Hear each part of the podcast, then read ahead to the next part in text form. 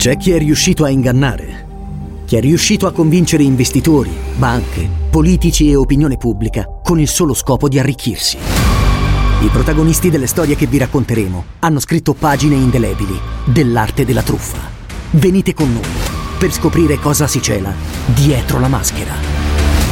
T-Podcast presenta Storie vere, soldi falsi. Ascoltalo ora su Spotify.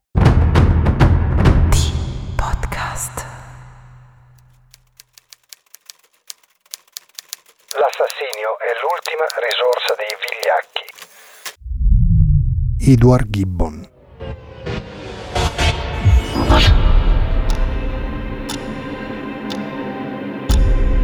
L'Italia è stata teatro di crimini feroci e per molti di questi non è mai stato trovato il colpevole. Non è mai stato trovato il colpevole. Noi ve ne raccontiamo una parte.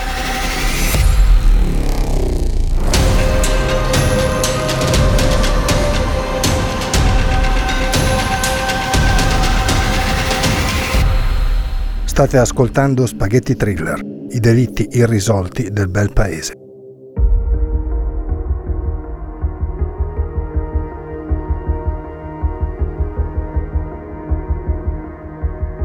Alla periferia est di Milano, sulla strada che porta verso Bergamo, poi Brescia, Verona, Vicenza, Padova, per arrivare a Venezia, si trova Lambrate, ultimo quartiere meneghino prima di uscire dalla città fin dai tempi antichi ricordato perfino da Plinio il Vecchio come stazione di rifornimento per i pellegrini e i militari.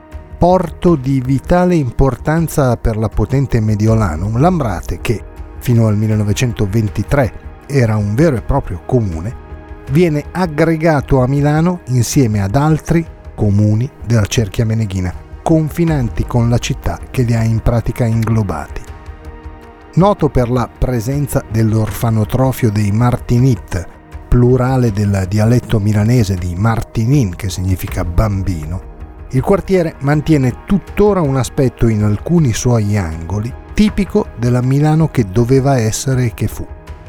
Case di ringhiera, un cortile nel mezzo dove ci si ritrovava per chiacchierare, mangiare insieme o in alternativa, dove sorgevano le antiche botteghe panettieri, droghieri, calzolai, giusto per citare alcune delle attività che giravano intorno a quelle aie.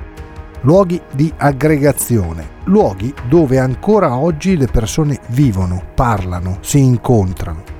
Lambrate è intenso, vivace, vivido, dove si mescolano sacro e profano, ricchezza e povertà, paganesimo e cristianesimo come nella cappelletta ad esempio, agli inizi verosimilmente sede di culti pagani, poi destinata a oratorio cristiano, ancora oggi elemento imprescindibile del quartiere per gli abitanti della zona e non solo. La leggenda popolare racconta, anche gli studiosi manzoniani propendono per tale supposizione, che la cappelletta potrebbe essere stata il luogo dove Renzo si fermò prima di proseguire la sua fuga dal capoluogo lombardo, direzione Trezzo d'Adda, nei Promessi Sposi. Ma di una cosa siamo certi.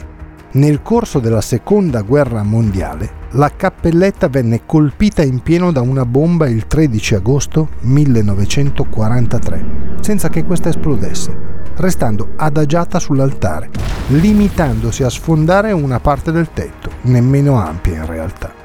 Gli abitanti tutti, i milanesi tutti, da allora la considerano un luogo miracoloso, da visitare ogni qualvolta gli si passi davanti o nei dintorni.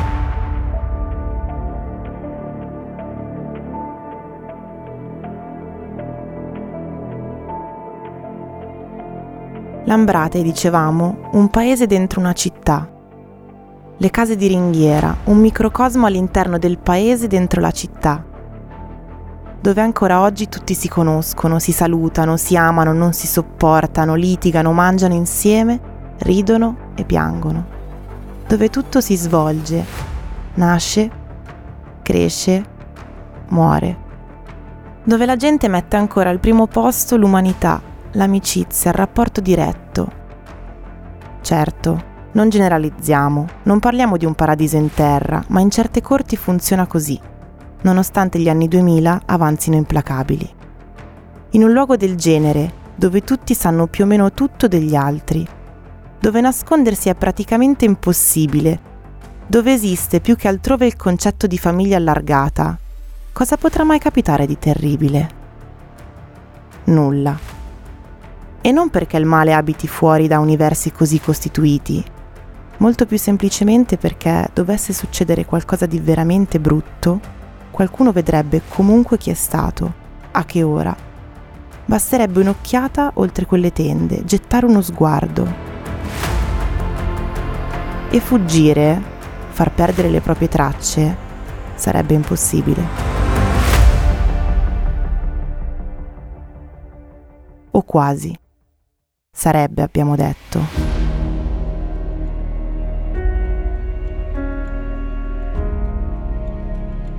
24 ottobre 1994, lunedì.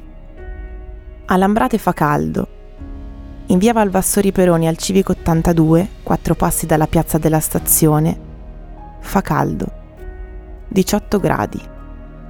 È una di quelle mattinate ricche di movimento nella corte, di movimento e di telefonate. Quelle che si fanno sempre, tutti i giorni che una telefonata, dice lo spot, allunga la vita. Così Giuseppina alza la cornetta e chiama la sua omonima Giuseppina, di sette anni più giovane.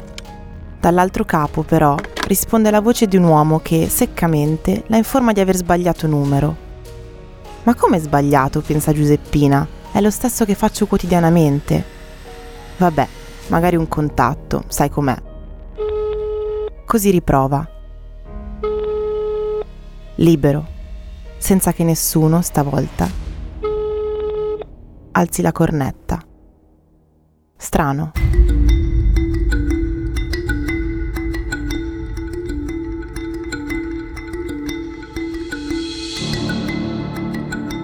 Strano perché anche la donna che va a fare le pulizie a casa dell'altra Giuseppina, di cognome Toschi, anni 74, che a causa di una brutta caduta con relativa frattura di una gamba una quindicina di mesi prima non esce più di casa nemmeno per fare la spesa, le ha riferito da qualche minuto che è passata a casa Toschi, ha suonato il campanello, ha citofonato. Nessuna risposta. In quella casa non c'è anima viva. Stessa sorte subisce una vicina di Giuseppina Toschi, che di nome fa Maria. Ha qualche mese più della Toschi, ma lei a fare la spesa ci va tutti i giorni. E molto spesso torna a casa con un pezzo di pizza per la vicina che, sai, alla Giuseppina la pizza piace proprio tanto. Bussa, ribussa, suona il campanello. Nessuno risponde. Però dall'appartamento della Toschi esce a volume alto, troppo alto, la televisione. Maria ha anche le chiavi di casa Toschi, ma preferisce non entrare. Magari dorme, magari è uscita, magari non vuole essere disturbata. Tanti magari, forse troppi. Sì, d'accordo, un mucchio di magari. Tuttavia Maria inizia a preoccuparsi quando pensa e ripensa alla stranezza della situazione. Una volta a casa chiama Ornella, una ex collega di Giuseppina, che oggi le fa da segretaria particolare una sorta di factotum. Le ritira la pensione, le paga le bollette, l'affitto, a volte fa la spesa, quella grande, quella settimanale. Le due si sono conosciute alla casa di cura Quattro Marie, oggi non esiste più, al suo posto c'è un'eccellenza della cardiologia, il Monzino e Giuseppina è rimasta affezionata ad Ornella, di cui si fida ciecamente. Ornella rassicura Maria. Appena torna a casa per pranzo, passa lei.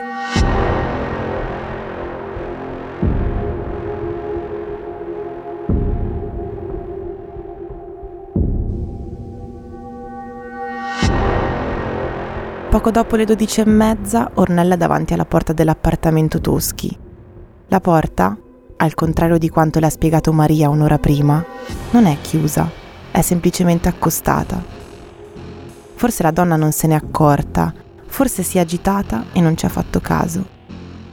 Sicché entra, e la tv è volume normale, forse un filo basso, non come ha detto Maria. Il disordine è quello di sempre, forse anche più di sempre. Avrebbe dovuto essere lì la donna delle pulizie, che però ha trovato chiusa e ha bussato più volte senza risposta.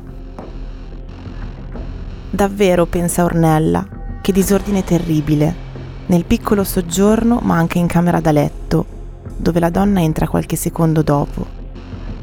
E sopra il letto, con la faccia rivolta verso lo specchio, la vestaglia di colore rosso, la camicia da notte azzurra con motivetto a fiori e le ciabatte ancora addosso, c'è Giuseppina, morta.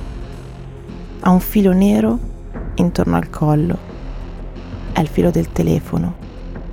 Perché Giuseppina Toschi, 74 anni, è stata strangolata e lasciata lì, sulle coperte di un letto sfatto.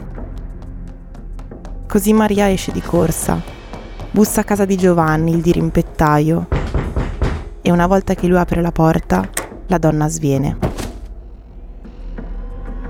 La squadra volante ci mette poco, pochissimo per raggiungere via Valvassori Peroni. Ma non c'è più nulla da fare per la povera donna.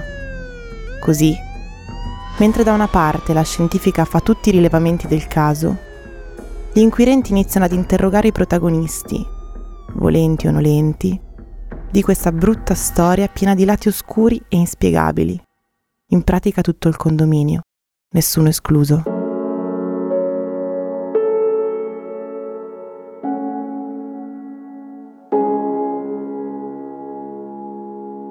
In primo luogo, ascoltano Giovanni, il dirimpettaio della Toschi. L'uomo ha un piccolo appezzamento di terreno, un orticello in via Rombon, 10 minuti, un quarto d'ora di cammino al massimo, che va a lavorare tutte le mattine, anche quella mattina specifica, anche quel lunedì 24 ottobre 1994. Poi torna a casa ed esce ancora per fare la spesa. Sono le 12.30 quando rientra definitivamente nel suo appartamento. Agli investigatori Giovanni spiega che a mezzogiorno e mezza la porta di Giuseppina era aperta non si trattava di una novità, in quel genere di case succede spesso di tenere le porte aperte, non c'è da aver paura in linea teorica. E si poteva chiaramente sentire la tv accesa, pur se il volume era basso. Null'altro di particolare da segnalare. Giovanni non ha né visto né sentito niente di strano. Tutto come ogni lunedì mattina, tutto come ogni giorno. Poi, nell'ordine, vengono ascoltate Ornella, Maria e l'altra Giuseppina, quella alla quale qualcuno ha risposto al telefono qualche ora prima. La voce di un uomo mai sentita. E però magari aveva sbagliato numero, magari un contatto, magari che ne sai. Le donne, comunque, riportano i fatti esattamente per come si sono svolti. Niente ricami, niente aggiunte, niente dimenticanze. Al secondo piano di quel palazzo, che di piani ne conta cinque, abita Giuseppe, quando la polizia bussa alla sua porta, l'uomo racconta un fatto che merita, dal suo punto di vista, di essere approfondito. Giuseppe dice che verso le 11.30 di quel lunedì mattina si trovava sul lato opposto del marciapiede a chiacchierare col titolare di un colorificio che sta proprio di fronte al Civico 82 di Valvassori Peroni. Quando ha notato un ragazzo giovane, non molto alto, di colore, intento a suonare i citofoni a casaccio uno che non aveva mai visto nei paraggi e che, di certo, non viveva lì. Così, insospettito, Giuseppe attraversa la strada e va a chiedergli chi stia cercando. Il ragazzo non gli risponde, o meglio, gli risponde in maniera incomprensibile e se ne va, facendo perdere le sue tracce per sempre, anche perché non verrà mai rintracciato. Gli inquirenti iniziano a scavare nella vita di Giuseppina Toschi alla ricerca di un semplice indizio, un'illuminazione che faccia andare le indagini verso una direzione ben precisa. Ma non c'è nulla di nascosto nella vita della donna. Nessuna frequentazione pericolosa, nessuna relazione che possa lasciar pensare. Giuseppina Toschi è un libro aperto, con un'esistenza limpida e trasparente. Rimane l'ipotesi rapina.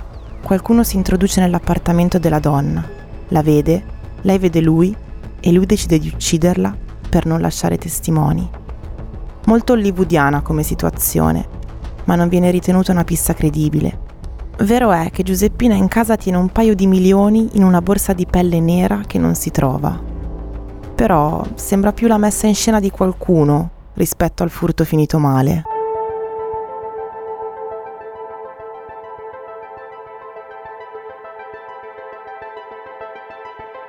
I rapporti col resto del palazzo non sono buonissimi, ma nemmeno pessimi. Giuseppina in quel condominio non ha troppi amici, anzi, diciamo pure che gli amici si possono contare sulle dita di una mano. Anche per via di un carattere non certo facile, anzi, diciamo pure complicato e difficile da smussare. Niente di che sia chiaro, ma non parliamo di una persona accomodante. Forse da quando le era capitato quel brutto incidente, quella frattura alla gamba dalla quale non si era mai ripresa completamente, i suoi rapporti col vicinato si erano, come dire, placati, acquietati. Giuseppina era cambiata, cercava una mano da chiunque potesse dargliela. Si era trasformata in una donna del tutto dipendente dagli altri. Senza dimenticare che aveva ricevuto lo sfratto dal signor Orazio, il quale aveva rilevato la proprietà dell'appartamento, decidendo di raddoppiare l'affitto alla donna, dalle attuali 300.000 a una nuova richiesta, 700.000 lire. Troppo, anche per la pensione della donna, che superava di poco il milione. Tra le altre frequentazioni di Giuseppina c'è un personaggio particolare. Si chiama Mimmo e quando gli viene domandato cosa fa per vivere, risponde il pittore. Poi però si scopre che nel seminterrato di via Valvassori Peroni 80, dove ha lo studio, Mimmo si reca spesso dipingendo poco. Cinque quadri in tutto, venduti zero. In sostanza Mimmo svolge piccole attività per Giuseppina, riparazioni, faccende domestiche, le fa compagnia. E in cambio riceve qualche soldino che gli serve per campare. L'interrogatorio di Mimmo, alla presenza del pubblico ministero Maria Rosaria Sodano, dura molte ore. Non si trova nulla di concreto per poter eventualmente accusare l'uomo. Così le indagini proseguono, senza tuttavia riuscire a prendere una strada definitiva.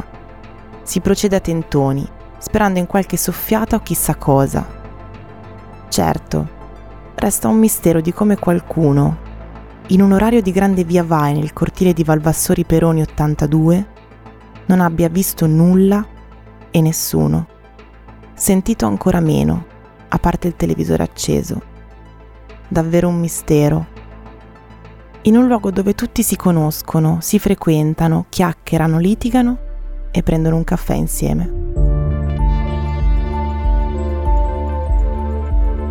Qualche mese dopo la morte di Giuseppina, mentre il jeep Guido Salvini archivia il fascicolo Toschi, Mimmo si ricorda di un fatto che gli aveva raccontato la donna. Un litigio con Giovanni, il signore che le abitava di fronte. Lui le mette le mani al collo. Lei si difende con un attizzatoio. Ma sono chiacchiere, nulla più. Nulla che possa essere comprovato. Così Giuseppina Toschi, anni 74, finisce nel dimenticatoio e chi l'ha uccisa, un lunedì mattina come tanti altri, non ha ancora né un volto né un nome.